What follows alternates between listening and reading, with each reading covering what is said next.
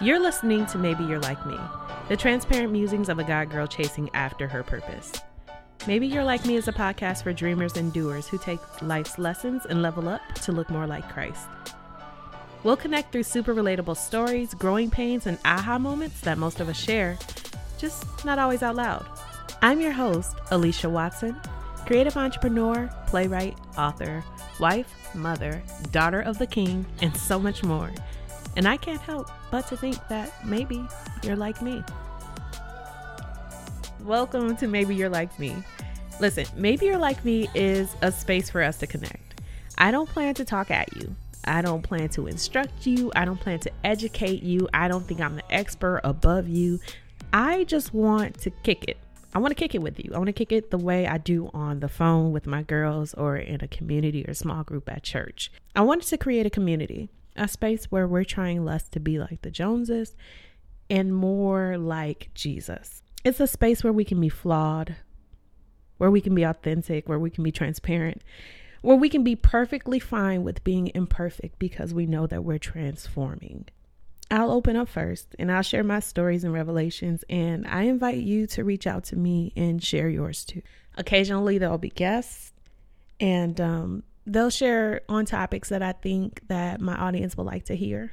Um, things that make them like me, which maybe you're like us and you can relate and it provides you some kind of relief or some kind of revelation, or maybe it resonates with you in some way. Most of the topics around here will be about business, Christianity, marriage, motherhood, friendship, um, and general self awareness. I studied communication studies and media studies in college, but I also study sociology. So I'm big on behavior.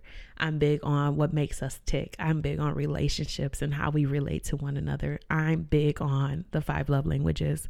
And it's so, so, so important in life and in business for us to first understand each other before seeking to be understood. So there will be a lot of those things in my conversations with you guys and with other people. And hopefully we can all take something away from that that helps us to really relate to each other better and be better people in general. Oh, so it's obviously everybody's first time here. So let me introduce myself. I'm Alicia, and I am a business owner, a mother of two, a wife of one, and I just love art. I love storytelling. I love connecting with people through storytelling, and that that's a big part of my life. I have a company. It's called Ali Watson Media. We're located outside of Washington, D.C. Ali Watson Media is a boutique digital creative company. It specializes in cinematography and photography. Uh, the mission of my company and myself in general is to spread hope through media. It's twofold. That's hope through presenting the gospel of Jesus Christ in my work and in interactions on a one on one basis, and hope through countering much of the negativity fear, and misrepresentations that we are inundated with in our media and culture. My company serves passionate and creative small businesses and entrepreneurs and medium sized businesses too now. I connect them to their audience. Connection. We're right back to that. My goal is hope and connection. I want us to feel something uh, when we interact with each other, when we share what we love with each other, when we have these visions of changing the world and doing things that make other people's lives better. I just love being a part of that. So, this Maybe You're Like Me podcast is an extension of that. I'm not here to teach you anything. I might, you might learn something. I think I'm a smart cookie, but I really am just here to connect because sometimes when I share things, I press record or I press send or I press go or I upload, I get this little, you know, uh, knot in my in my stomach. Like, oh my gosh, am I being too transparent? Am I saying something that people are gonna receive the wrong way? Almost every time I do that, someone reaches out and says, Thank you for sharing. I thought it was just me. I'm going through this too. Yes, yes, yes, girl, yes.